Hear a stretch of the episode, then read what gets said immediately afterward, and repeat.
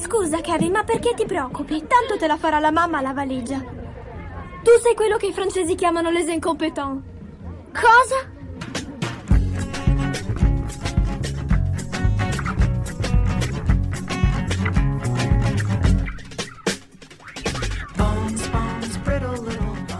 Ciao gente, episodio 34 degli Incompetenti, il podcast di cinema che non ha bisogno di presentazioni.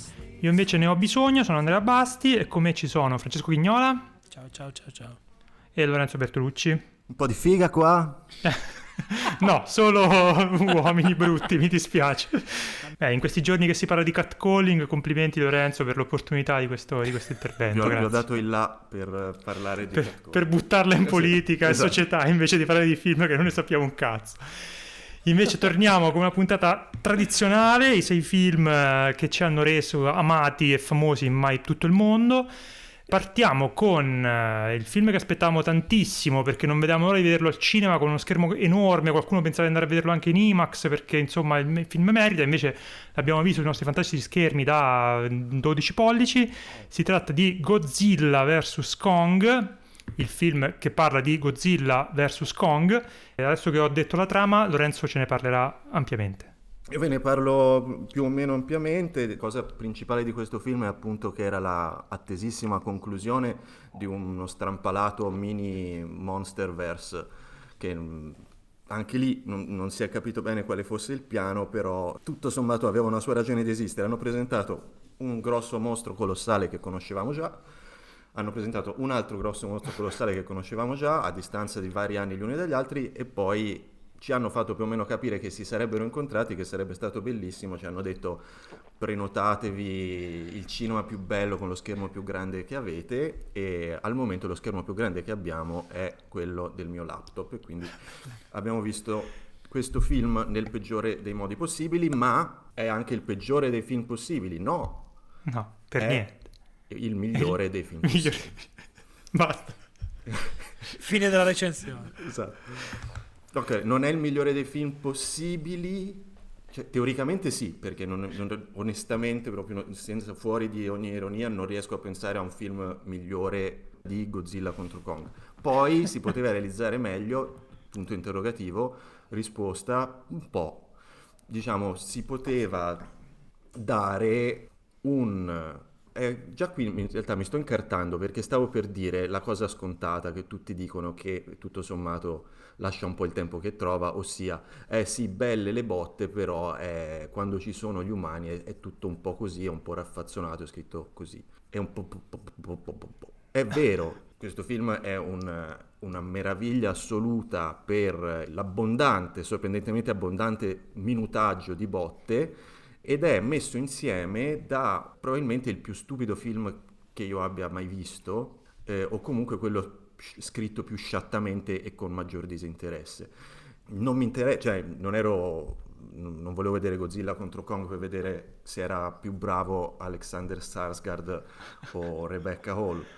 La cosa che mi piace di questo film è anche la cosa che mi fa un po' puzzare, non me personalmente, mi fa sentire un odorino di occasione mancata, perché è tanto e tale il disinteresse a questo punto per tutta la componente non interessante dei film di mostri, ossia gli umani, che ancora mi chiedo come mai non sia venuto fuori qualcuno che semplicemente lo espunga del tutto questo elemento, perché non ce n'è bisogno e ogni film, man mano che si va avanti in questo universo dei mostroni, è sempre più evidente la differenza gigantesca tra il motivo per cui stiamo vedendo il film e il motivo per cui non stiamo vedendo il film, ma che tutto sommato un po' come il parente che devi per forza invitare al matrimonio, che sta sul cazzo a tutti,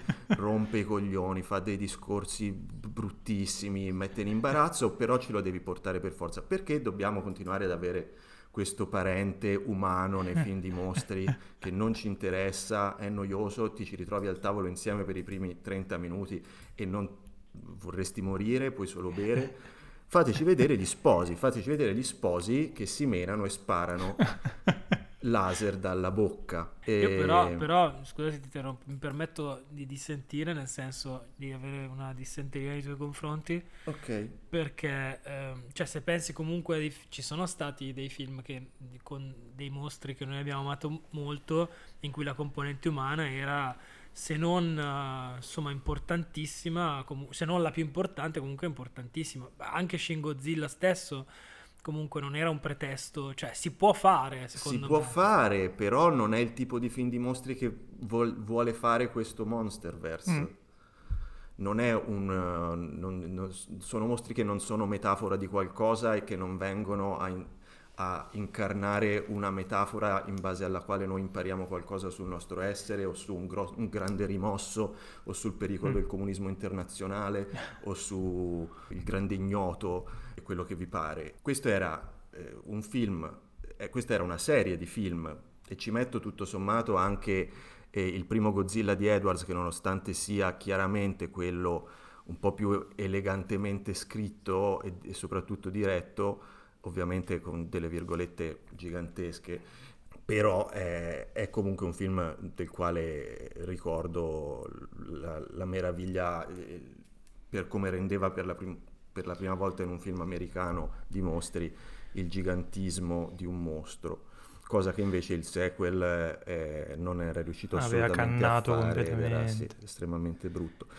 Cioè, secondo me di buono c'aveva Godzilla rispetto anche diciamo nella parte che riguardava la trama degli umani, il primo Godzilla di Edward, c'aveva il fatto che la storia era di una banalità sconcertante e i personaggi erano di una bidimensionalità sconcertante, però erano veramente solo al cioè non stavano molto in mezzo, perché erano veramente solo al servizio di dare la scala di quello che stava succedendo, cioè sia visivamente gli umani servivano a dare una scala, sia a livello di quantità di distruzione che portava Godzilla dove andava colpendo. Cioè noi gli umani li vedevamo un attimo come contesto per far vedere dove si stava muovendo questa cosa qui, si davano origine al mostro, e poi servivano solo a ricordarci che stava spaccando una quantità di palazzi gigantesca, però non avevano un'altra grande funzione all'interno del film di Edward, mentre invece qua cercano di motivare lo scontro dei mostri, pilotarli, fargli fare delle cose, però in maniera abbastanza goffettina. Sì, cioè, più che altro diciamo c'è quella la parte della bambina sordomuta che tutto sommato non va male, nel senso che intanto non parla, e poi è comunque una funzione di sceneggiatura, un tramite per poter comunicare con uno dei due mostri. Infatti secondo me, io se posso dire, l'unico personaggio veramente riuscito di questo film è Kong stesso, che risalta proprio perché ha questa comunicazione con la bambina, che tra l'altro ho scoperto che l'attrice è sorda, quindi è sordomuta, non solo il personaggio ma anche l'attrice, quindi doppiamente brava sta ragazzina, è stata forse l'unica sconosciuta, che c'è un cast stellare, l'unica sconosciuta è stata la più brava secondo me. Sì. Nora, sul fatto di Kong ci stavo arrivando. La cosa che invece è chiaramente un pochino appiccicata con lo sputo, e soprattutto con lo sputo rimasticato di 1000 film tutti uguali, è la sottotrama con Millie Bobby Brown, che chiaramente deve essere lì perché la sua gente ha inveito, accompagnata da due spalle comiche cicciottelle matte allo stesso modo, a riprova del fatto che moltiplicando per due un bieco sidekick visto e rivisto non lo si rende due volte più divertente, nonostante i due attori siano entrambi da noi amati in altri film o serie TV. Ecco, quella parte lì effettivamente è proprio quella che sembra lì più per, appunto, per esigenze di minutaggio degli attori che hanno preso parte, che non per portare avanti la storia in qualche modo.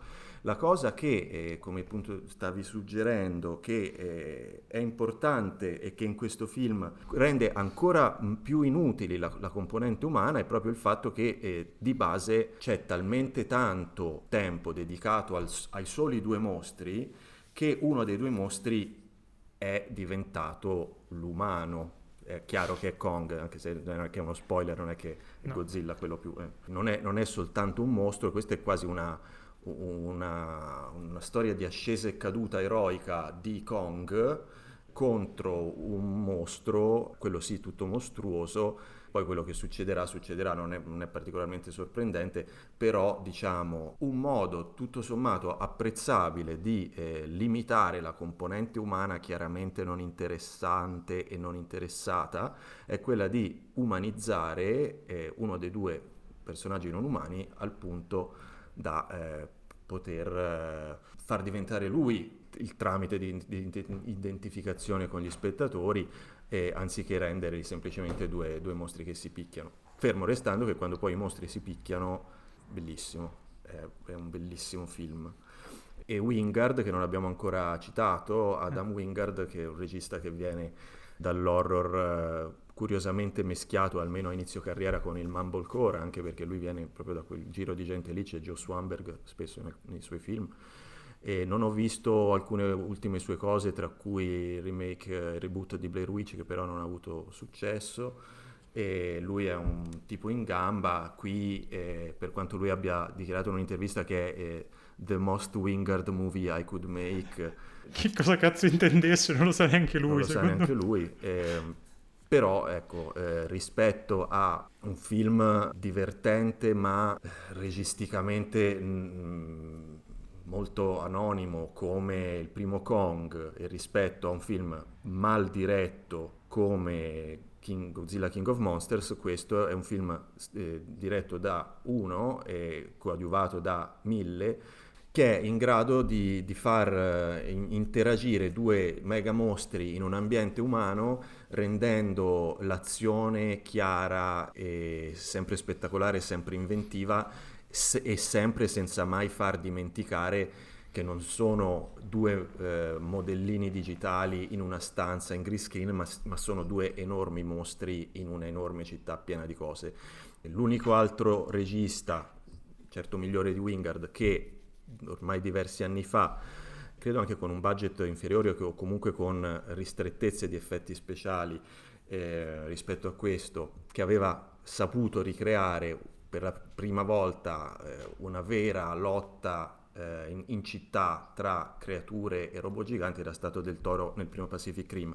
Tra l'altro anche qui la più bella battaglia è a Hong Kong, come la più bella battaglia di Pacific Rim era a Hong Kong. Questa dura il triplo e mi spingo a dire che rivaleggia assolutamente con quella là. Sono abbastanza d'accordo, cioè è evidente che Del Toro ha settato uno standard per come girare quella roba lì. Poi è uno standard, una cosa molto ristretta, nel senso non potranno usarlo in tanti, però qualora tu debba girare una battaglia di mostri giganteschi, come Del Toro è riuscito a rendere la scala degli scontri di questi mostri enormi, è una lezione che Wingard ha ripreso paro paro, ma ci sono anche delle scene che secondo me citano in maniera molto esplicita dei momenti di Pacific Rim. Al punto che c'è un giapponese in trance dentro una macchina che si interfaccia con qualcos'altro.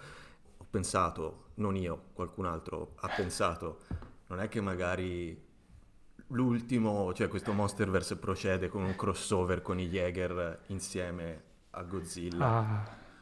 Sarebbe bello. Possiamo solo sperare, sarebbe molto bello. Però sì, no, io sono abbastanza d'accordo, forse un po' più entusiasta sia di te che di Francesco, perché comunque secondo me era un compito non facilissimo, perché per quanto poi non è che ci fosse non è che ci sono i fan che alla Marvel che stavano dietro a questo Cinematic Universe dei mostri, però c'erano dei fan che avevano delle aspettative al riguardo. Uno di questi fan ero io, e questo forse è l'unico, oltre a quello della Marvel, l'unico universo cinematografico condiviso che ha funzionato, quantomeno ci hanno creduto, l'hanno portato avanti. È probabilmente finito, tutto fa pensare che con questo film si chiuda questa quadrilogia, e seppure questo film non ha l'assoluta brillantezza e personalità che aveva il primo Godzilla di Garrett Edwards, che è piaciuto a tutti, la bizzarria di Skull Island, che io continuo a difendere davanti a tutti e davanti a tutto. No, a me era piaciuto Skull Island. Sì, però cioè, nel senso, so che non ha tantissimi estimatori, di solito la gente fa ma sì, carino, mentre invece secondo me ha anche degli elementi bizzarri che richiamavano Cannibal Holocaust, l'aveva anche detto il regista che un po' i suoi riferimenti erano quelli, e è riuscito a inserirli in un film da un mega budget che normalmente non avrebbe permesso quelle bizzarrie che sono viste con Skull Island. E quindi questo, che veniva dopo un film assolutamente tremendo, che era il precedente film di Godzilla, quello King of the Monsters, che era veramente... è abbastanza recente da essere stato oggetto di uno dei nostri, delle nostre puntate, che sì, ne abbiamo parlato. Sì. Per cui insomma avevo delle aspettative al riguardo, anche perché insomma Wingard è un nostro amicone, gli vogliamo bene, lo seguiamo da sempre, e ero curioso di vedere come si sarebbe comportato con un budget così grosso e con un progetto che appunto ha dietro un universo cinematografico a cui deve rifarsi. Sì, sono d'accordo che è completamente invisibile, cioè non si riconosce la sua firma, per quanto lui possa dire che anche quando faceva i Mumblecore aveva in mente di fare Godzilla vs King Kong, non si nota.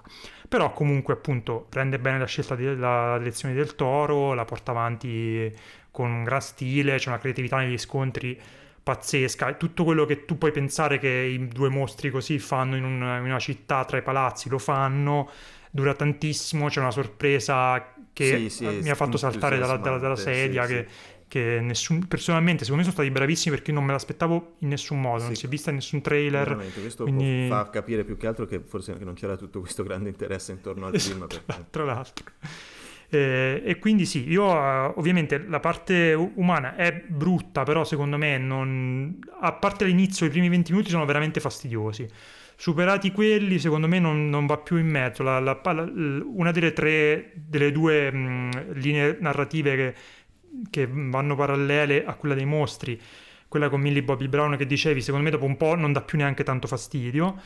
Quell'altra, secondo me, appunto c'è questa bambina che è l'unica cosa che ancora un po' il film a una narrazione tradizionale che non dia fastidio, perché comunque la bambina è brava, il rapporto che ha con Kong è bello e credibile, cioè la bambina è talmente espressiva e brava da renderlo credibile. È un film che continua a regalare e non è che riempie tempo con gli umani, perché evidentemente il budget per fare le scene era quello che è, e quindi va a finire che dal trailer ti sembrava che fosse tutto scontri, invece sono 1 ora e 20 di cazzate e 2 scontrini. No. Si menano tanto, si menano bene, perché anche Pacific Rim ce n'aveva una di scene belle e le altre erano belle ma si intuivano un po' in mezzo alla pioggia o sotto il mare, e qui invece è proprio tutta manna dal cielo. E tutto bello, tutti bravi. Fra, tu che ci dici? Allora, io sono quello un po' più cagacazzo, anche per l'accento dire... sì, esatto. Allora, io sono un po' cagacazzo. No, io sono, in realtà il mio approccio è un po' diverso, nel senso che lo dico proprio, non mi scalda particolarmente il cuore in generale tutto il progetto, né il mondo, questo mondo qua mi è piaciuto molto, mi era piaciuto molto Godzilla di Garrett Edwards, e poi dopo non mi è piaciuto per niente Skull Island, e ho saltato a pie pari King of Monsters. Quindi praticamente io sono arrivato a questo, inizia il film, cominciano a apparire personaggi di cui non sapevo l'esistenza, che davano... Il film è, come avete detto voi, molto veloce nelle parti umane, quindi non ci sono spiegoni previously on, quello che vi siete persi, o titoli in cui vi spiegano la roba, la fava di quello che... cioè o ve l'avete visto, se no. E quindi io per il primo quarto d'ora non ho capito niente, non sapevo chi era questa gente, non me ne frega, e soprattutto non me ne fregava niente di loro. E per fortuna il film fa una cosa molto positiva, cioè mette subito in campo, molto presto, diciamo, i mostri. Non è che devi aspettare l'ultima mezz'ora per vederli fare cose, e quindi si risveglia un pochino, diciamo, l'attenzione. E poi, come dici tu, effettivamente durante il film questo problema umano del fatto che non me ne fotte un cazzo di loro, scusate il francese, viene corretto un po' dal fatto che si vedono pochissimo, e comunque sono ridotti all'osso e non fanno cose particolarmente fastidiose. C'è tutta una sottotrama che ho trovato in realtà abbastanza, al di là delle botte di cui abbiamo parlato, che è abbastanza carina, non so se puoi dirlo, quello della terra... No, sì, vabbè, perché una cosa che non sapevi è quella, la teoria della terra cava, della Hollow Heart, sì. più o meno se ne parlava anche nei film precedenti. Ok, perfetto, se ne parlava. Sappiate che ce n'è parecchia qua di cava. E però ho scoperto tra l'altro che è una cosa a cui la gente credeva davvero una volta. C'è tutta una, mi sono letto tutta una pagina di Wikipedia lunghissima sulla teoria della terra cava, paginate e paginate di manoscritti del Settecento. È basato su fatti reali. Esatto, ispirato a una storia vera. E quello è tutto molto carino, devo dire, quello mi ha risvegliato parecchio l'interesse. Nella somma delle cose, però, devo dire che il fatto che sia così sbrigativo, perché veramente, cioè, dura 1 ora e 40, e forse siamo abituati noi a blockbuster troppo lunghi, mi rendo conto, è una mina nostra. Il fatto che sia così sbrigativo ha un lato positivo, cioè che non ti rompi le palle, come dici tu, a spippolate gratuite per fare minutaggio. Non si dà questo problema al film. D'altra parte però è sbrigativo, cioè se uno per un attimo dice ma sì, ma oltre le botte, oltre le gambe c'è di più, effettivamente poi si vede come termina, come si chiude il film, cioè praticamente il disinteresse totale nei confronti della trama. Non ho detto che sia una cosa negativa, però sicuramente mi induce a non trovarlo particolarmente, non trovarlo così stimolante, ecco, diciamo, visto che comunque le cose le sa fare, perché a un certo punto vengono fatte delle cose anche interessanti, e buttarle poi via completamente non è una cosa che mi abbia esaltato tantissimo. Comunque è un film divertente. Film divertente. Bene, questo era Godzilla vs Kong. Ricordiamo che Francesco è una persona grigia che non si entusiasma con le cose belle, è vero, mentre invece noi siamo dei fanciullini che ancora quando vediamo dei mostri giganti che si lussano la spalla e se la mettono a posto sbattendola contro un palazzo, una cosa che accade nel film, siamo molto contenti e stappiamo una bottiglia di quello buono. Detto questo, io team Godzilla e sono triste che sia un po' ridotto a spalla in questo film. No, io ero abbastanza team Kong, invece sono stato molto soddisfatto dal fatto che abbiano approfondito psicologicamente Kong, finalmente si sostanziano un po' le sue motivazioni. Bene, passiamo invece a un film, dopo questo film d'autore passiamo a un film più, insomma, per il grande pubblico, per le masse. Francesco, parlaci dell'Oscar Darling di questo periodo, che si chiama Minari. Sì. E vai. Allora, dovete sapere che di Minari dovevamo parlare 2 episodi fa, perché l'abbiamo visto 5.000 anni fa, non mi ricordo niente, quindi cerco di raccontarvelo a grandi linee. Allora, si tratta di un film che era in concorso a Sundance, era il film del Sundance dell'anno scorso, qualche giorno prima che scoppiasse il putiferio, e già da lì si capiva che avrebbe avuto una storia, insomma, critica abbastanza positiva nei mesi a venire. Ha avuto strada particolarmente facile quest'anno, perché poi è uscito 1/3 dei film che sarebbero dovuti uscire, e quindi chiaramente adesso ha, credo, 6 nomination alle Oscar, che forse un anno fa non avremmo detto, e invece ce li ha, tra cui, tra l'altro, aveva appena vinto un coreano, quindi sì, però vabbè, questo è un film un pochino più, come dire, sui generi. Esatto, poteva essere l'outsider. Sono tutti outsider quest'anno gli Oscar, capito? Cioè sono 9 outsider praticamente.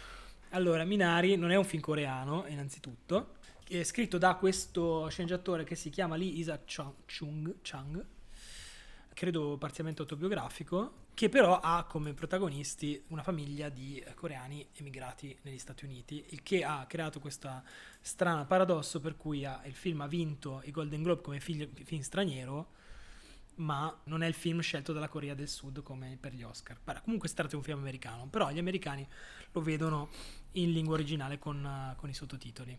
È un film distribuito dalla 24, di cui abbiamo parlato ampiamente negli episodi scorsi, per chi ci ha seguito, quelle dell'autostrada, per capirci. E di cosa parla? Innanzitutto è ambientato negli anni 80 in Arkansas, e il protagonista è interpretato da Steven Yeun, ho controllato si pronuncia così, che interpreta un uomo che ha lasciato la California per trasferirsi in Arkansas, dove sogna di coltivare prodotti tipici coreani, perché si rende conto che c'è un boom di immigrazione dalla Corea negli Stati Uniti, e quindi praticamente molla tutto, mette a repentaglio la vita economica della sua famiglia per inseguire questo sogno, con tutto ciò che ne consegue, e di che non vi racconteremo. Allora, il film a me è piaciuto, anche se devo dire che mi si era creata un'aspettativa un po' eccessiva. L'ho trovato molto bello, ma in modo piuttosto ordinario. Non mi ha mai stupito particolarmente per il modo in cui è girato, raccontato, non c'è niente che mi faccia strappare le vesti, è tutto, funziona tutto molto bene, devo dire è un film molto, molto delicato, molto tenero, che affronta da una prospettiva molto laterale il tema del sogno americano, molto inedita devo dire, anche perché effettivamente è un tipo di storia che abbiamo sentito raccontare molte volte ma non da questo tipo di personaggi. Ha un buon equilibrio tra commedia, degli elementi di commedia e degli elementi di dramma e soprattutto di sfiga. Poi io quello che ricordo, non lucidamente in questo momento, è che a un certo punto succede una cosa verso la fine che mi ha fatto molto incazzare, perché è una sorta, ora che lo dico me lo sto ricordando, è una cattiveria gratuita nei confronti dei personaggi che secondo me mi ha fatto un po' disamorare del film, ma tutto sommato non l'ha rovinato e insomma mi sembra, non so che vita possa avere adesso, non ha nemmeno una data di uscita italiana che io sappia, probabilmente uscirà direttamente in streaming in qualche piattaforma, per adesso stanno aspettando. Sì, adesso so. il mezzomondo è disponibile in streaming sulle tutte le piattaforme principali di noleggio, infatti da se volete vederlo stanno aspettando, non so neanche chi l'abbia comprato, ci vorrebbe un espertone per sapere chi l'ha comprato per l'Italia, però sì, forse dopo aspettano gli Oscar probabilmente per capire che, perché se vince qualcosa si può lanciare con quella promozione lì. No. Te dicevi che secondo te era un po' anomalo, sarebbe stato l'outsider per gli Oscar. Secondo me invece ha un po' tutti gli elementi per essere un film papabile per gli Oscar, perché comunque c'è la famiglia, c'è il sogno americano, c'è la storia di immigrazione. Sì, no, ma certo, no, è uno Oscar movie fatto e finito. Quello che dico io è che da un punto di vista produttivo e di presentazione del tipo, non so, gli attori, cioè non è un film che si presenta con un pedigree particolarmente, cioè sono attori bene o male poco conosciuti. Sivegnano, vabbè, ha fatto Walking Dead in America, è famoso per quello, però non è che sia un attore di serie A della A-list, posto che esista ancora, e in generale il film è una classica piccola produzione.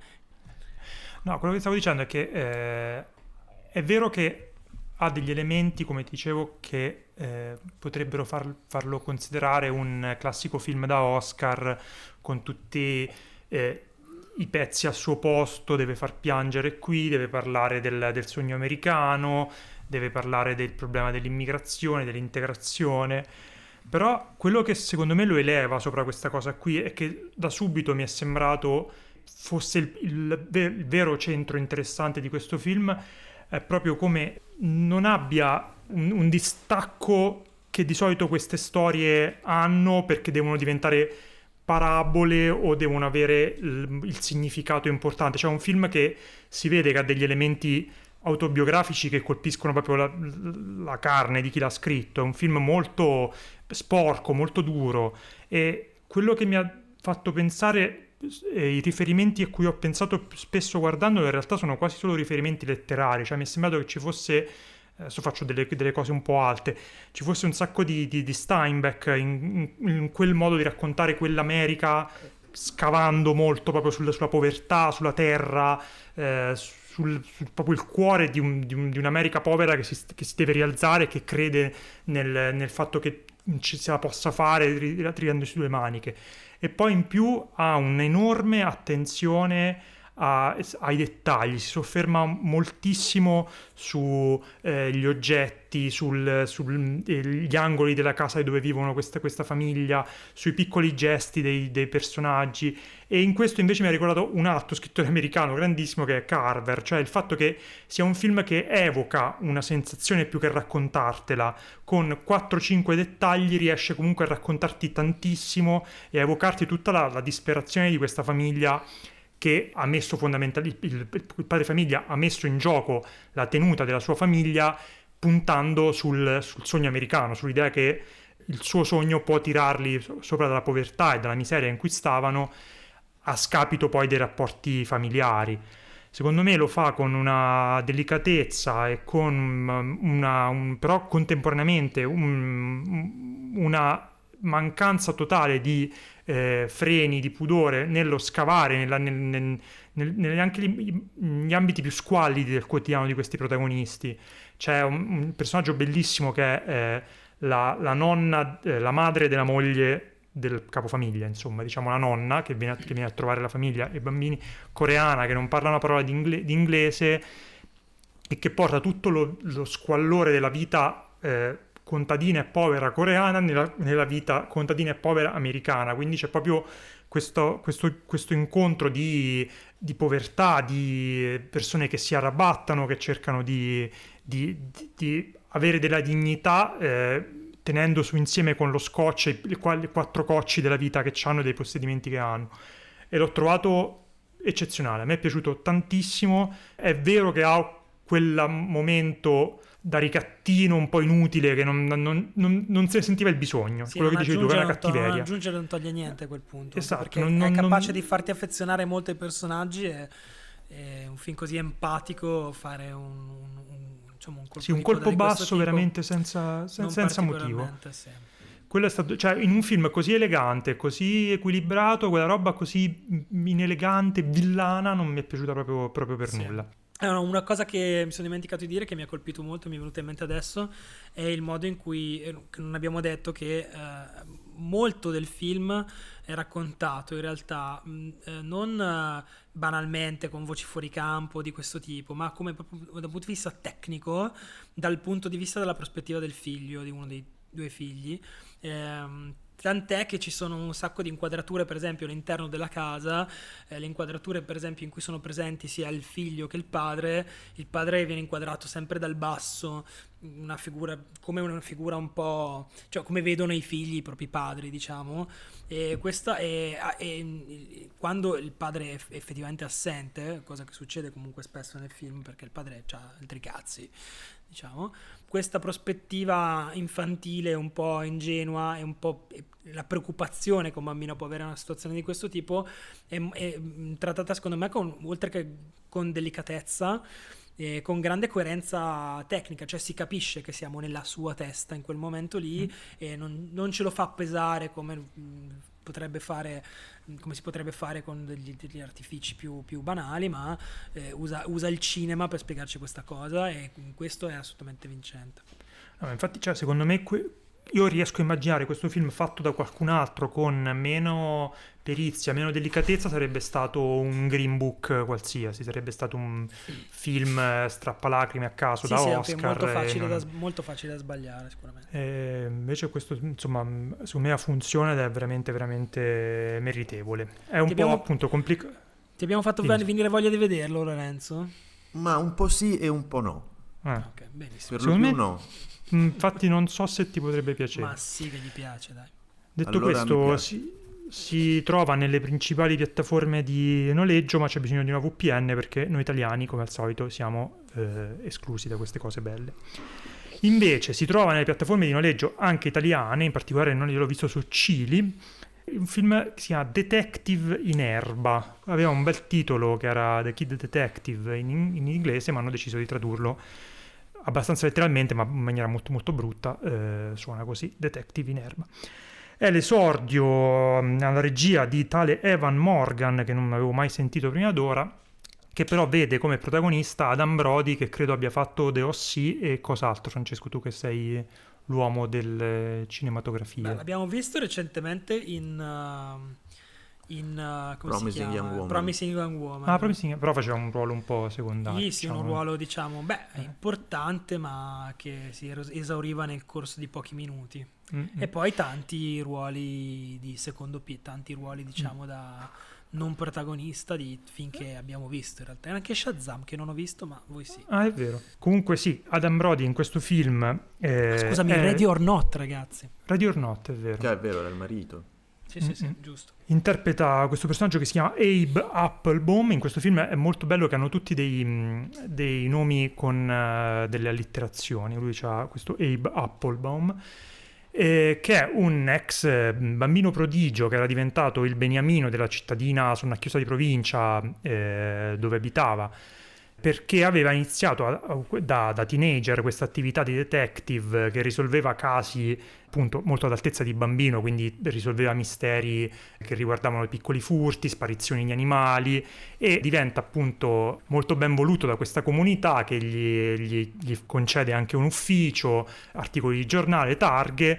Noi lo troviamo 20 anni dopo, quando ha superato i 30, ed è rimasto come bloccato a quel periodo lì, perché continua a fare il detective con tutti gli stereotipi che si porta la figura del detective al cinema dietro, quindi con problemi di alcolismo, coinvolto in delle risse, depresso come pochi, però continua ad affrontare quel tipo di casi lì, quindi c'è una vecchina che gli chiede di trovare il suo gatto che è sparito, e la sua famiglia e la comunità in generale, che lo amavano tanto e che vedevano in lui una promessa per il futuro, perché era comunque brillantissimo e riusciva appunto a risolvere questi misteri con una certa maestria, lo iniziano a trattare come un povero imbecille che non è mai cresciuto fondamentalmente, e lui soffre molto questa cosa. Le cose cambiano quando una ragazzina si presenta nel suo ufficio e gli sottopone forse il primo caso adulto che lui si trova ad affrontare, ossia la sparizione di una ragazza, che lo porterà anche a confrontarsi con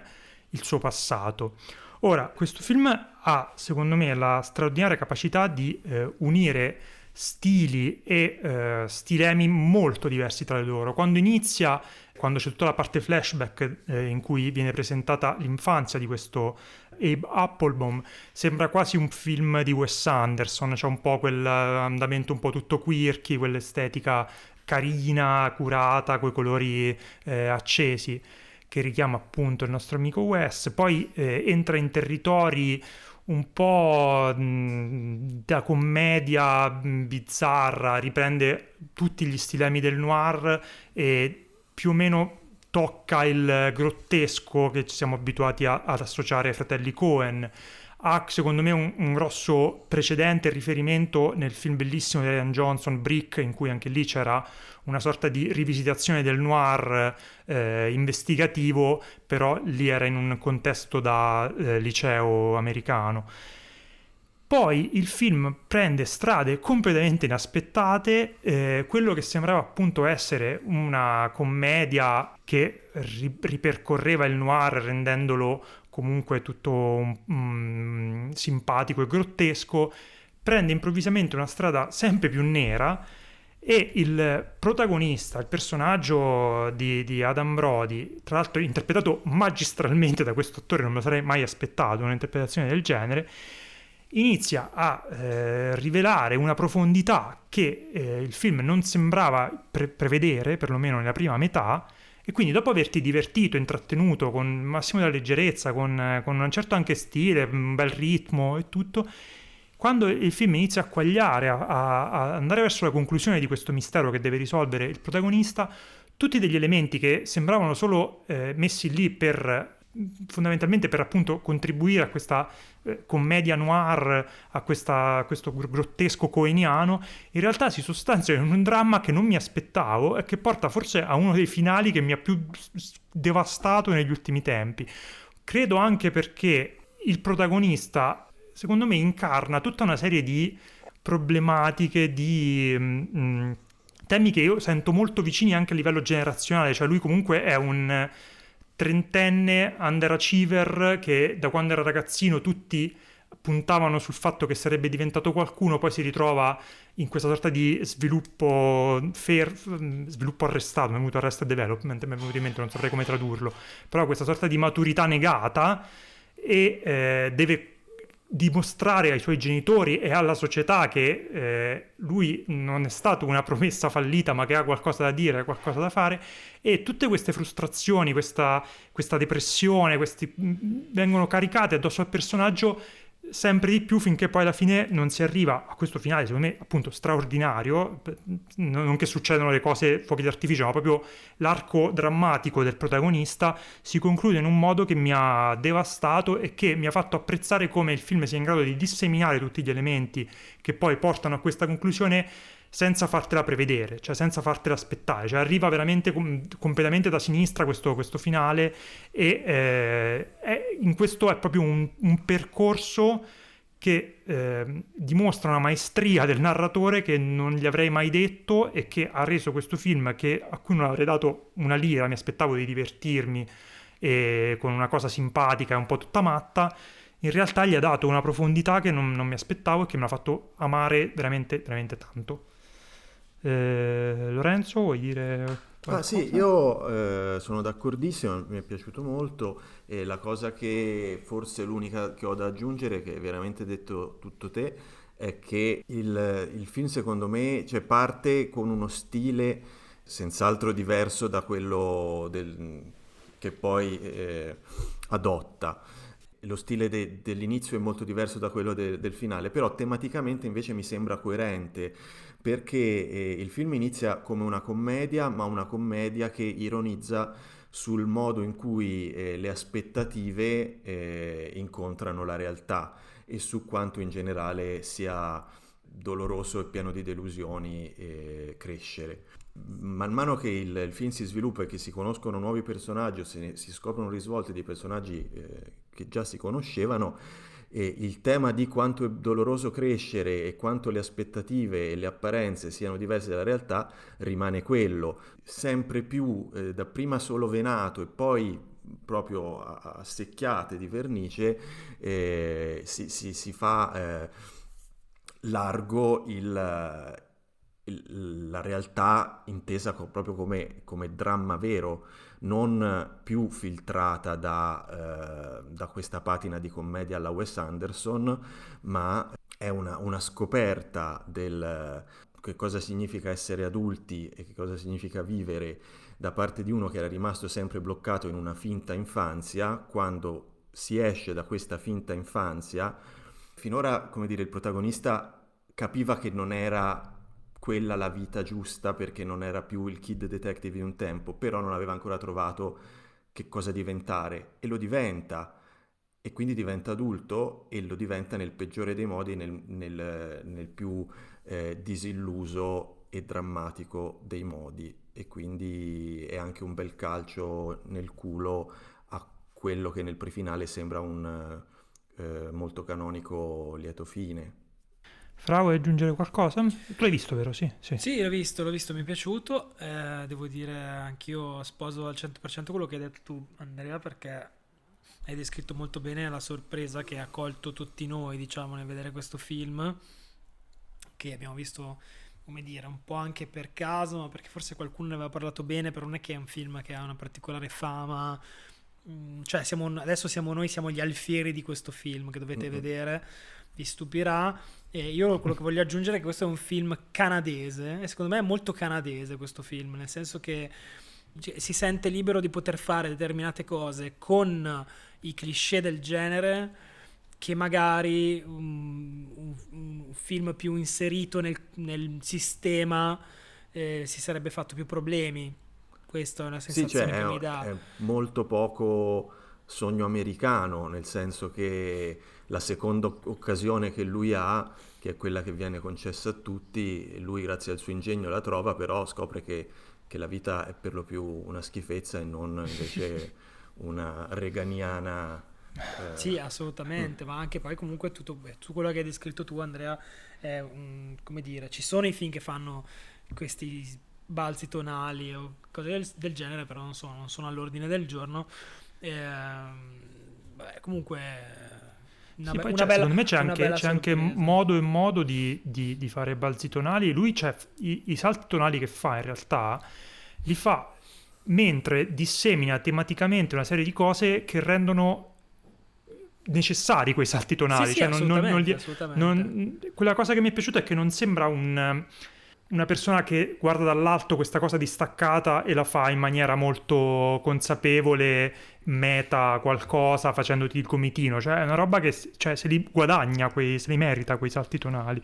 Anche a me veramente poi, in realtà molto. Poi se uno pensa alla tradizione dei film chandleriani o di questo tipo, ma penso a Lungo Addio oppure Chinatown, sono tutti film che partono, cioè non voglio dire che partono che sembrano un film di Wes Anderson, partono un pochino più leggerini e poi c'è sempre la mazzata verso la fine. Questi film qui, cioè, sono sempre estremamente tragici o estremamente forti, quelli ben riusciti almeno, quindi in realtà Forse siamo noi poco avvezzi a questo tipo di cose, ma anche questo secondo me fa un po' parte di quel tipo di tradizione, diciamo, narrativo letterario. Sì, però calato perfettamente nel tipo di personaggio, nell'età del personaggio, nell'ambiente, sì, in quel tipo di città.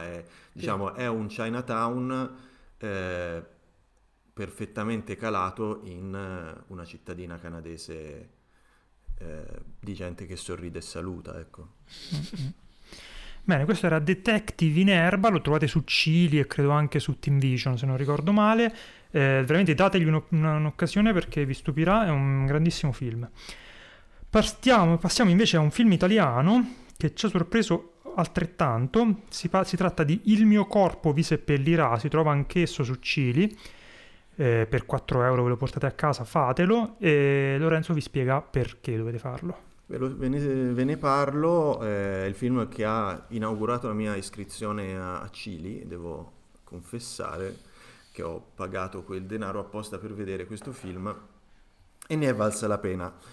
E Il mio corpo vi seppellirà, diretto dal giovane, ma per fortuna non giovanissimo, Giovanni La Parola, che ha diretto un altro corto che io non ho visto, ma Andrea sì, semmai dopo. Sì, è una sorta di, non dico prequel, ma è collegato a questo film qui. È un western siciliano ambientato nel 1860, appena dopo lo sbarco dei garibaldini e poi delle truppe piemontesi in Sicilia, quindi l'imminente unità d'Italia, tutti i problemi che ne derivano, tra cui il brigantaggio, la povertà in Sicilia, con l'oppressore che arriva dal nord, che parla una lingua praticamente diversa e dà origine a fenomeni di sporadiche ribellioni popolari e di brigantaggio.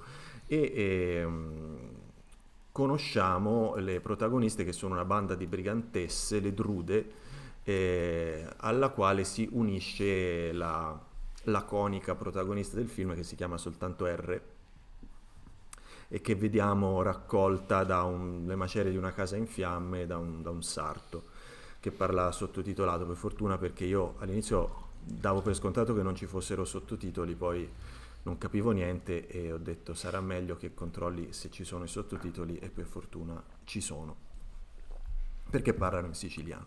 Mentre invece il cattivo del film, che è un generale piemontese, parla come Teo Teocoli quando faceva il piemontese, parla così come Vettorello Pinerolo. E quindi con una... Insomma, si distinguono, c'è un poliglottismo che richiama un po' Bastardi senza gloria, e la cosa il paragone non è tirato tanto a caso, perché il generale piemontese è chiaramente un po' ispirato al personaggio di Christoph Waltz in quel film. 2, in generale La Parola è un po' ispirato tanto da Tarantino e soprattutto dalle sue ultime incursioni nel western.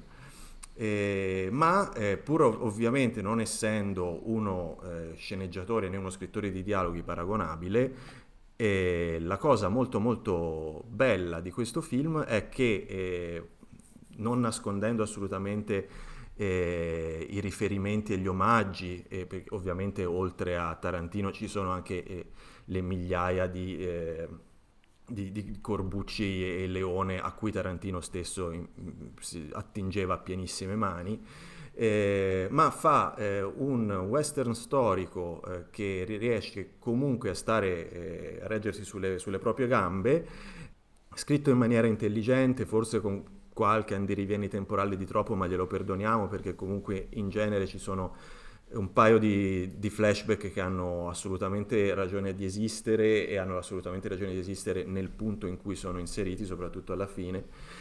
E tutto questo senza lesinare in spettacolarità, in ottima direzione dell'azione, in bellissime facce e belle prove attoriali, in un film divertente, prodotto di genere, derivativo ma non derivativo in senso deteriore. Si dice sempre che fa ben sperare per il futuro del cinema di genere in Italia. È più che un far ben sperare, perché ormai questo film, che tra l'altro, se non ricordo male, è prodotto da Matteo Rovere, proprio uno come Rovere è uno che ormai, oltre a far ben sperare, fa capire che una realtà simile in Italia ormai c'è. No, ma ormai c'è la casa di produzione sua, come si chiama? Groenlandia si chiama. Groenlandia. Cioè, ormai è vero, anche io ho pensato, finalmente il cinema italiano, però in realtà sono un po' tanti anni che diciamo finalmente il cinema italiano, sì, purtroppo è una realtà produttiva sola, è un giro di amici, sì, che però comunque stanno facendo cose pregevolissime. Possiamo iniziare a dire questa realtà che c'è già da un po'. Poi c'è Mainetti anche, non credo sia con la Groenlandia. Sì, io credo sia la Groenlandia invece, potrei sbagliarmi, io so, vabbè, sul cinema di sicuro italiano, della Groenlandia è appena uscito su Netflix, cioè appena uscito mesi fa La Belva. Non ricordo se ne avevamo parlato qui, probabilmente no, però anche quello guardatevelo. E questo è molto piacevole, è intrigante, è scritto bene e soprattutto, a parte in una scena in cui c'è un po' troppa... si è sparato un po' alto con quello che si pensava di poter fare con la CGI... Sì, tra l'altro c'è quella scena, io non ho capito perché l'hanno voluta usare, cioè è talmente evidente che è venuta male quella scena e c'era talmente tanti modi in cui potevano farla senza computer grafico, cioè non è che si sentiva il bisogno, quella del carro, sì. Cioè non è che se ne sentiva bisogno, ci sono talmente tanti modi per farla, poi magari non è che tipo devi farla con gli effetti pratici tutti, però almeno non la far vedere così tanto a lungo in computer grafica che si vede che è finta e fatta male. Quello è stato veramente una nota stonata. Comunque, al di là di quello, c'è dell'ottima azione, c'è una bella, proprio bella sparatoria finale, lunghissima, non lesina neanche sul sangue, e soprattutto, per chi ama queste cose, tipo i personaggi, ci sono dei bei personaggi femminili, forti, interessanti, per le quali si tifa battendo le mani, i cui momenti di introspezione, momenti in cui le donne del gruppo di brigantesse legano tra loro raccontandosi le loro storie passate, che sono tutte storie di sopraffazione per mano di uomini di vario tipo.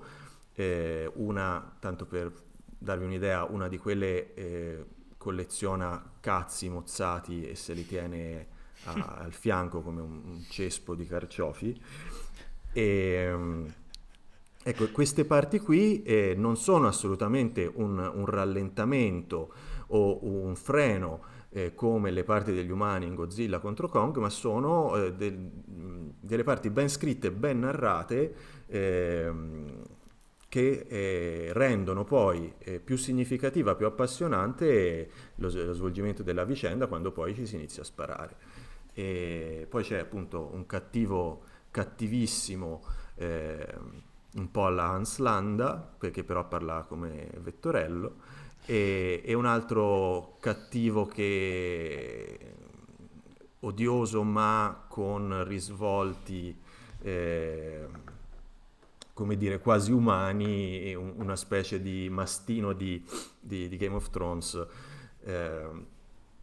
anche un po' nel fisico, che è due ottimi personaggi maschili negativi da contrapporre alle eroine del film.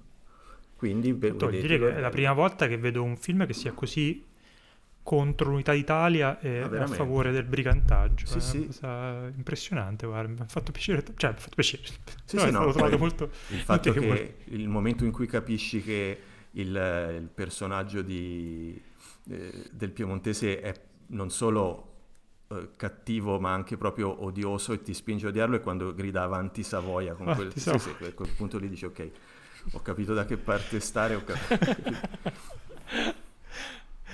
Però ci vuoi aggiungere qualcosa? No, sono d'accordo con quello che avete detto, anche per me è stata una bella scoperta casuale. Io devo dire che faccio molta fatica a vedere film italiani ultimamente.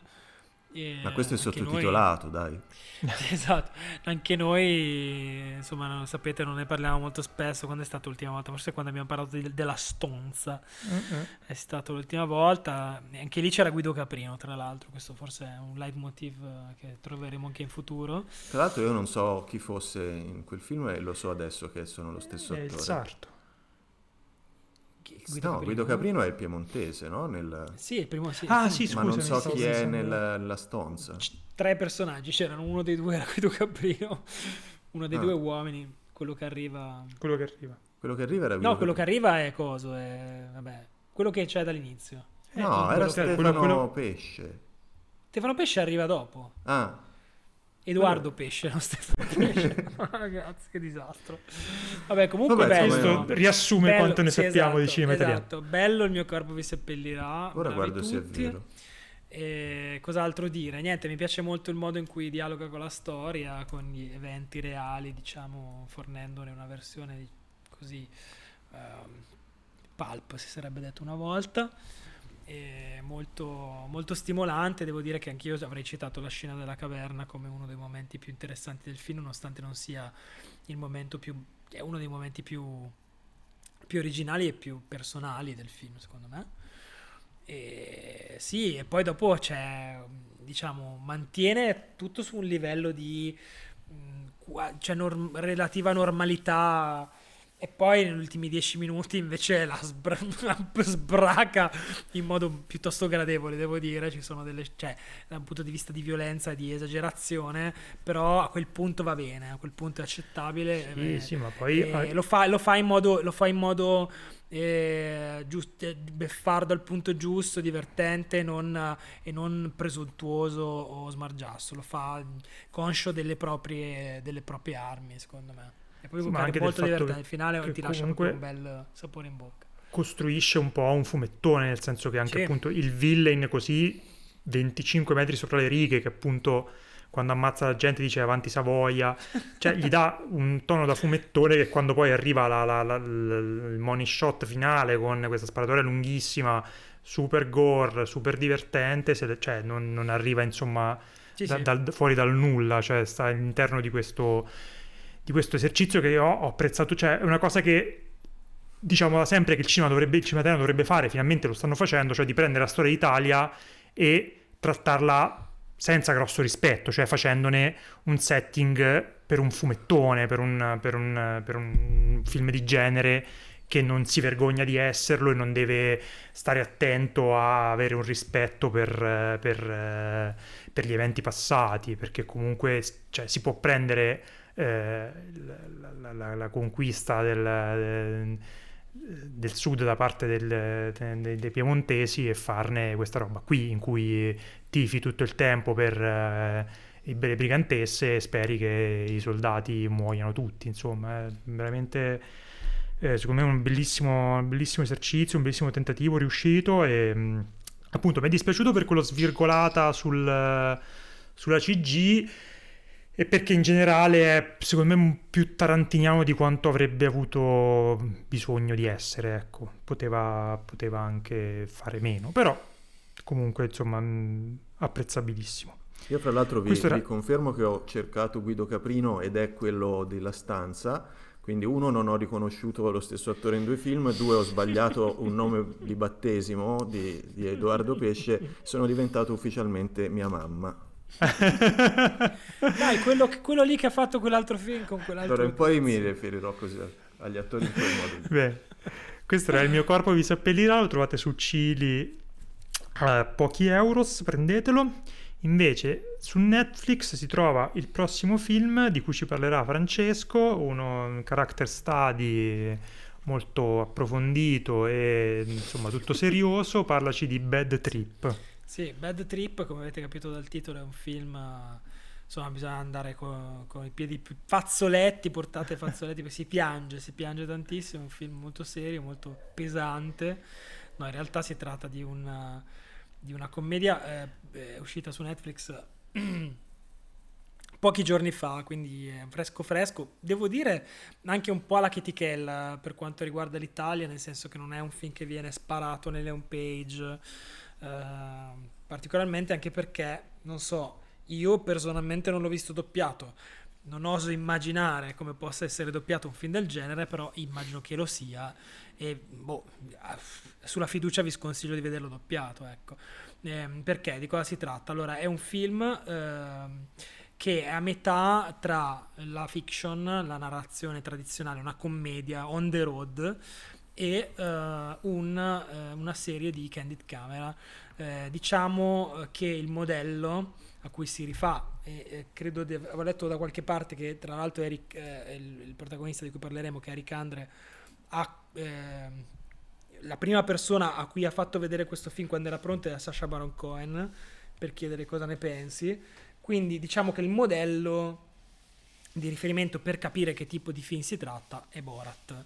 È un po' diverso, anzi direi parecchio diverso, perché non ci sono, diciamo, una 7, 8, una decina di set pieces elaboratissimi su cui si appiccica poi una storia, un pretesto narrativo, ma si tratta di una storia vera e propria, molto semplice, molto banale. Un tizio vede la ragazza di cui era innamorato alle superiori, dice è la donna della mia vita, va dal suo migliore amico, gli dice dobbiamo attraversare, non mi ricordo da dove partono, dobbiamo andare a New York, dalla Florida a New York verso l'alto, verso nord, perché è la donna della mia vita, questa è la mia occasione, questa sarà la nostra grande avventura on the road, che è insomma, una tradizione della commedia americana, anche della commediaccia americana che noi conosciamo bene.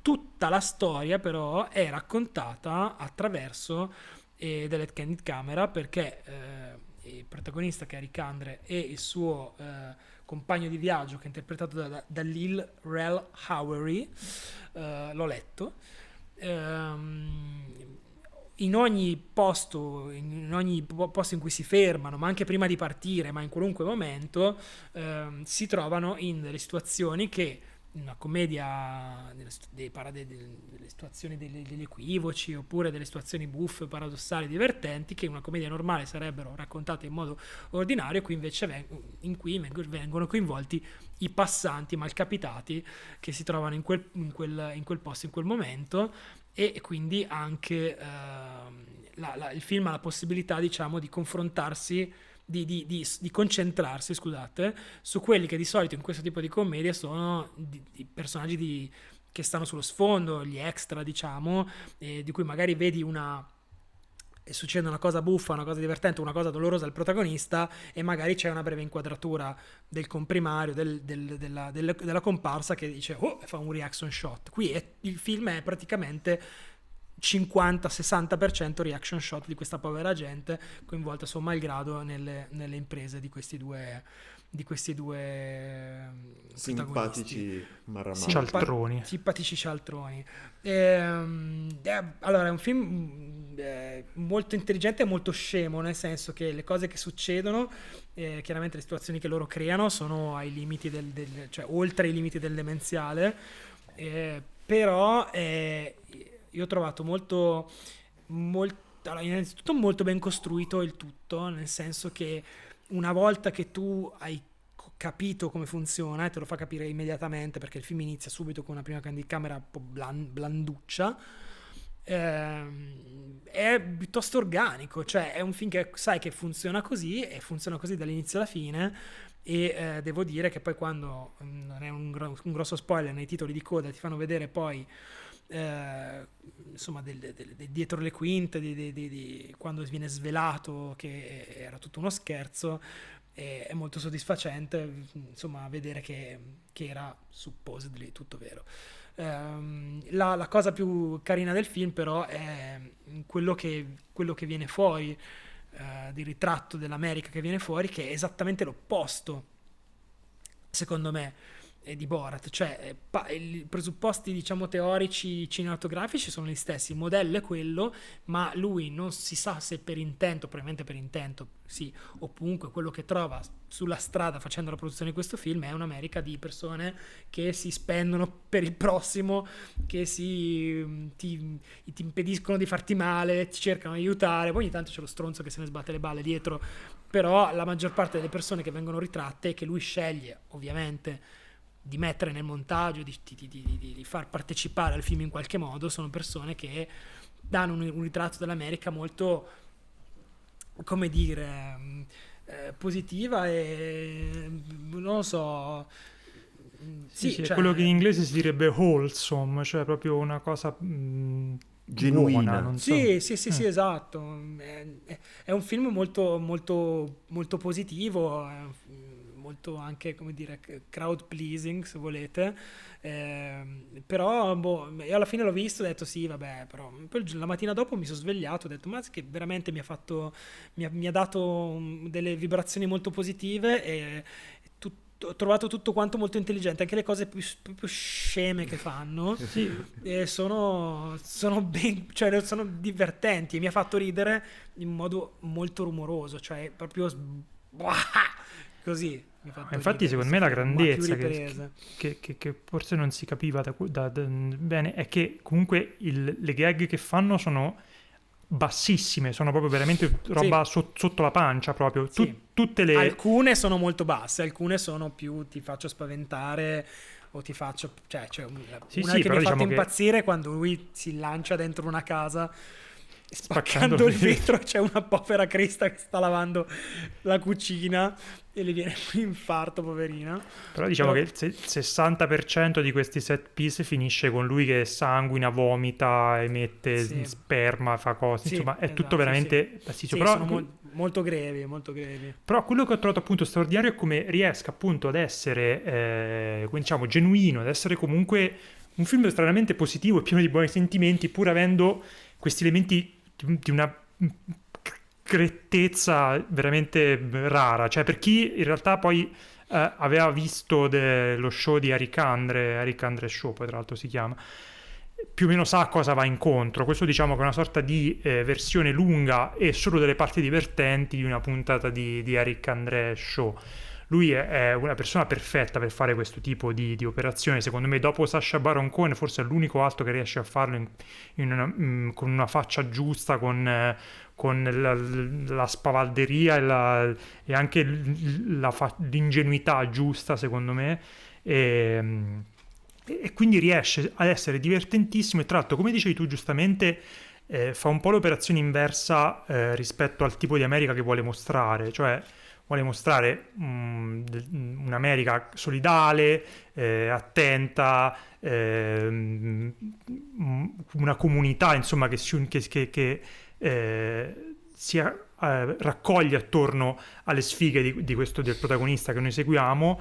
Però poi se ci pensi un attimo, la maggior parte di queste persone che vengono, su cui il film si sofferma molto, sono comunque persone che fanno parte di una marginalità, che sia economica o che sia razziale, insomma il personaggio più bello secondo me è quando lui fa l'incidente con la macchina che finisce in un sobborgo di una città orribile e trova sta gente abbastanza non so usare un aggettivo che non sia offensivo, male diciamo comunque appunto la gente male in arnese e il capettino di questa genga in cui si imbatte in realtà si rivela una persona capace di gestire le tensioni, di dare buoni consigli che non ti aspetti. Quindi un'operazione che anche conoscendo, perché comunque Eric Andre sembra un imbecille e fa tutte, cioè una gag lunghissima in cui loro due rimangono incastrati con una di quelle trappole cinesi per le dita però sul pisello, quindi siamo a quel livello lì. Però in realtà Eric Andre è uno che politicamente è molto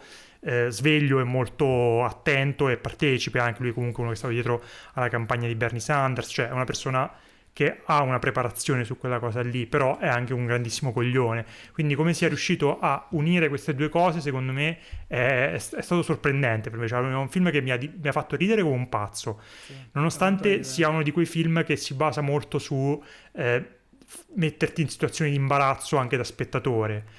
Però dopo un inizio che veramente mi ha messo tanto in difficoltà, c'è una sorta di momento musical proprio al minuto 10, credo, talmente fuori di testa, sgangherato, all'interno, pensate, all'interno di un centro commerciale, lui con dei ballerini che si erano preparati fa partire questo momento musical senza musica e con lui che canta sgangheratissimo questa canzone dedicata alla sua amata, e le persone che reagiscono al fatto che, alla sua comicità, tra l'altro molto fisica, lui è uno che, appunto, per chi poi in realtà lo conosce sa benissimo che lui è uno che cade, si inciampa, si ribalta, fa rompe le cose, e vedere come le reazioni genuine di queste persone mi ha sbloccato qualcosa, e poi sono riuscito ad affrontare questo film senza sentirmi poi tanto male, insomma, come in questi casi mi succede. Ma anche perché è molto divertente. Io sono forse ancora più sensibile a questo imbarazzo empatico, infatti anche le cose di Sacha Baron Cohen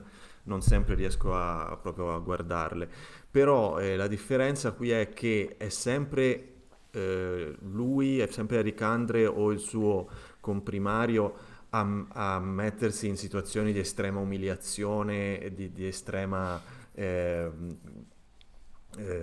male, dolore fisico, e mentre invece non sono mai messi in una situazione di imbarazzo gli inconsapevoli, come fa Sacha Baron Cohen, in cui lo scherzo è sempre contro chi non sa che stanno girando il film. Qui invece sono più che altro quasi solo reazioni sorprese, come chiunque sarebbe, e tantissime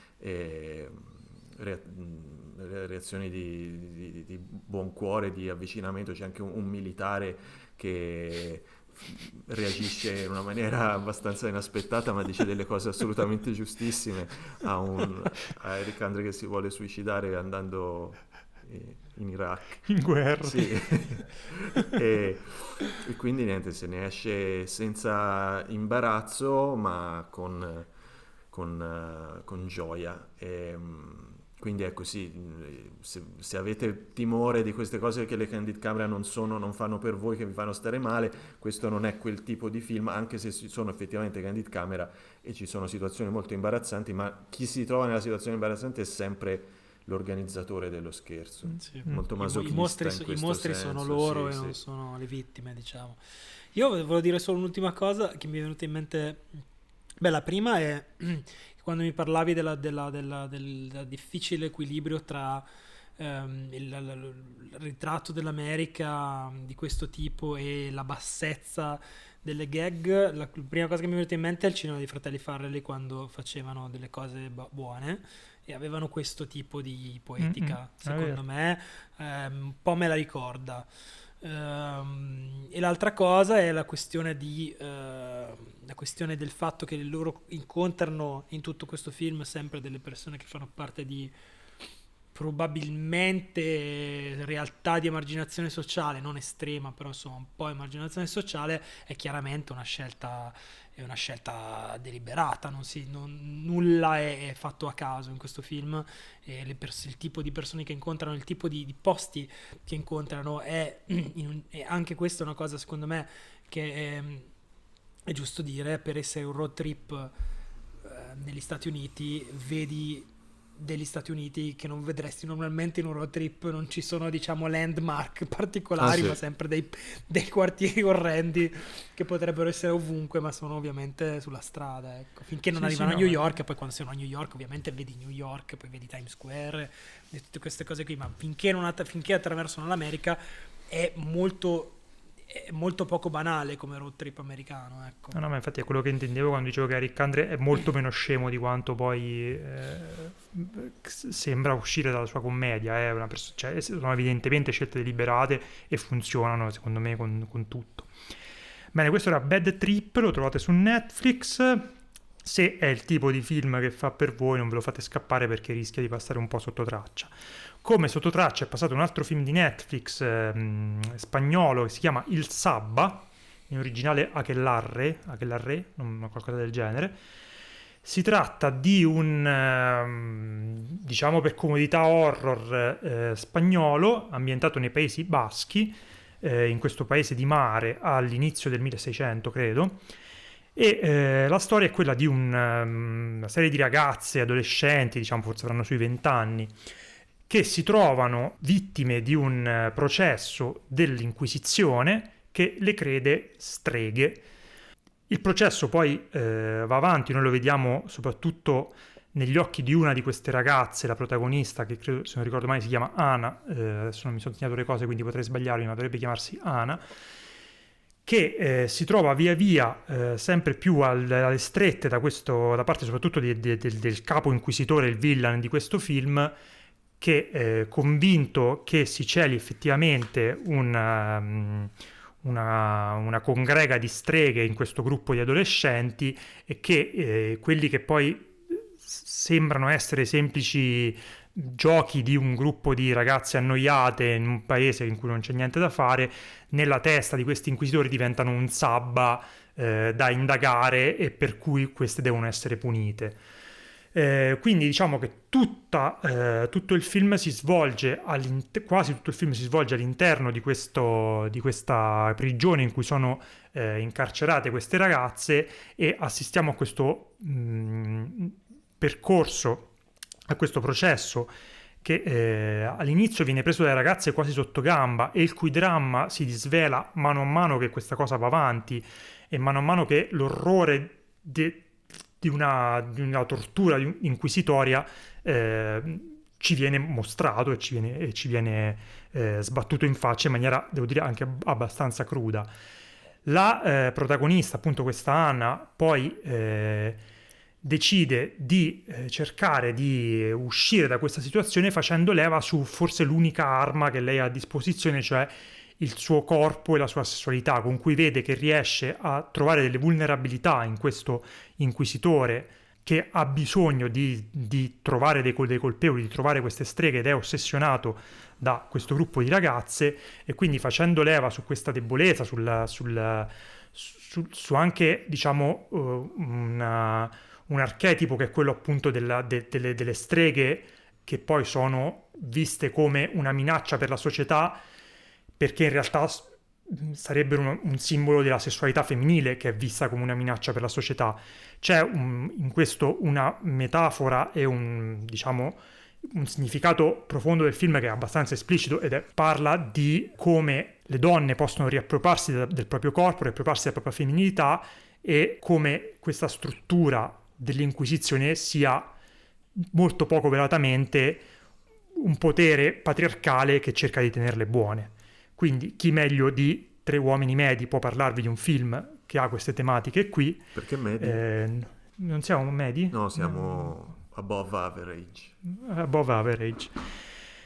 Quindi, con tutto appunto il pudore che ho di affrontare un film che ha una tematica femminista così esplicita fin da subito, non nasconde mai questa cosa, e con un finale che, senza rivelarlo, diciamo che porta questa tematica che ho cercato di, credo molto poco efficacemente, di abbozzarvi, la porta in maniera alle sue estreme conseguenze, ed ha un finale che è fondamentalmente l'equivalente di un pugno in faccia, che ti mette di fronte al problema di come le donne erano viste e sono viste anche adesso, di come alcune dinamiche di controllo del corpo femminile e della femminilità sono portate avanti ancora adesso, e di una sana ribellione di queste ragazze a queste strutture di potere.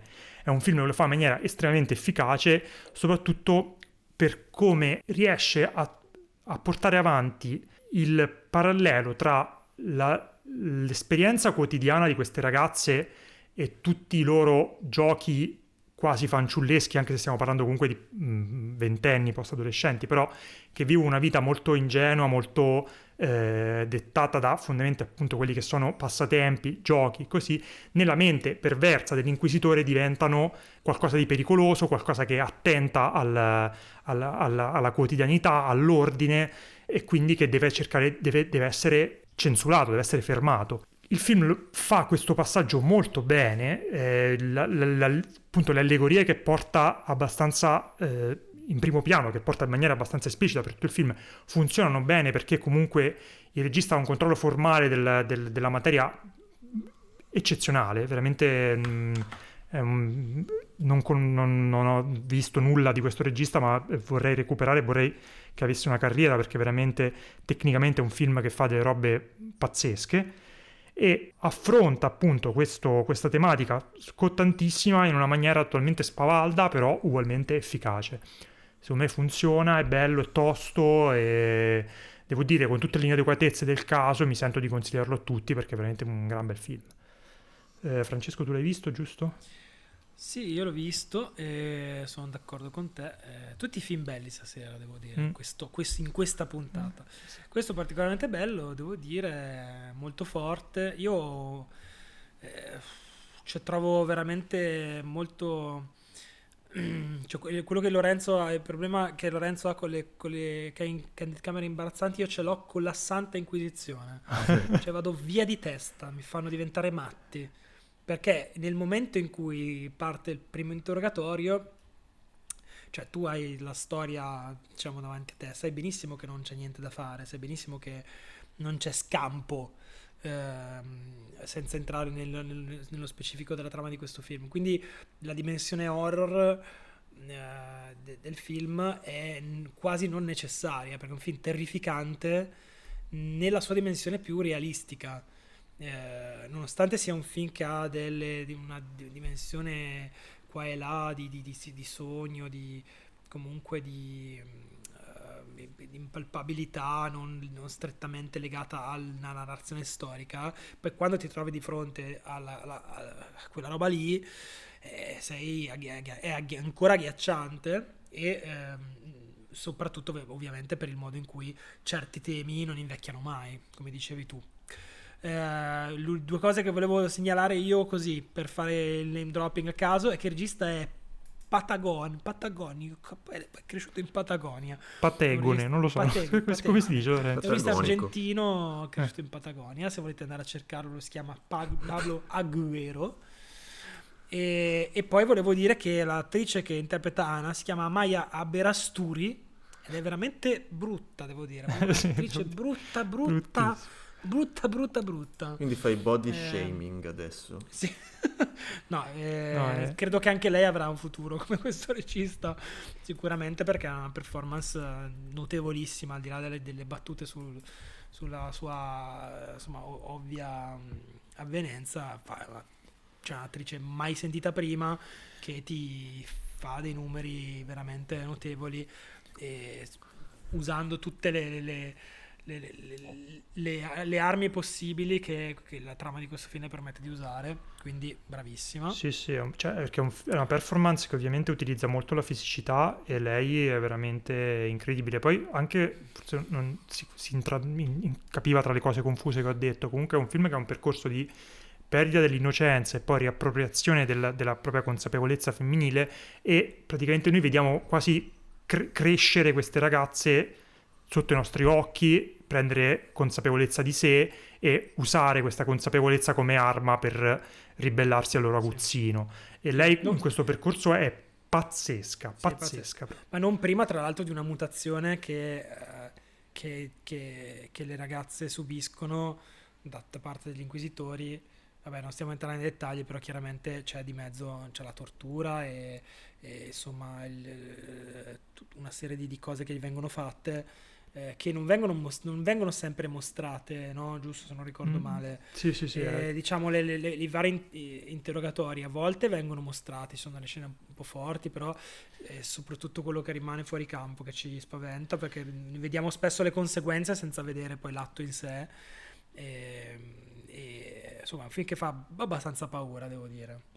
Sì, è un film tosto, insomma, però appunto formalmente ineccepibile, veramente tanto bello. Anche questo è un film, devo dire, che non sta, cioè, a parte nella cerchia, non sta cagando nessuno, ed è un peccato. Non è un film, esatto, è un film che vale la pena di segnalare, perché insomma arrivano tante cose su Netflix che magari sono di poco conto, fondi di barile, poi 150.000 film svedesi che non si capisce perché hanno buttato dentro, e poi ogni tanto c'è qualche roba buona. Questa è veramente buona.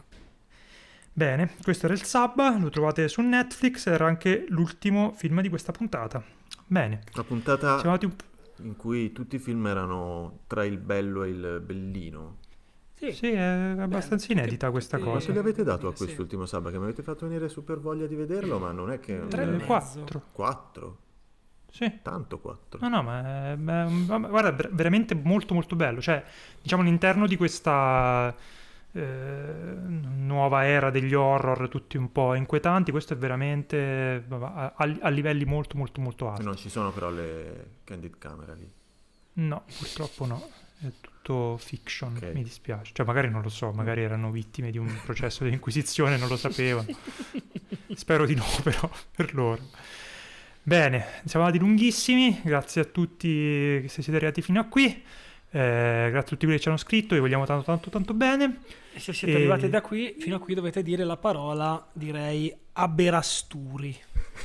Aberasturi, va bene. Fra l'altro se ci è il cognome dell'attrice del cognome dell'attrice. Okay. E fra l'altro sappiate che se ci scrivete poi vi legge solo Andrea e poi non ci dice cosa avete detto, quindi esatto. Sono il guardiano delle comunicazioni, vi dico solo qualcosa. Gatekeeper totale, non ci dice niente. Bene, quindi se volete, faccio tipo da segretaria, se volete mandare dei messaggi a Lorenzo e Francesco dovete esplicitarmelo, se no non glielo dico. Bene, grazie a tutti, alla prossima. Buonanotte. Ciao. Aberasturi, ciao.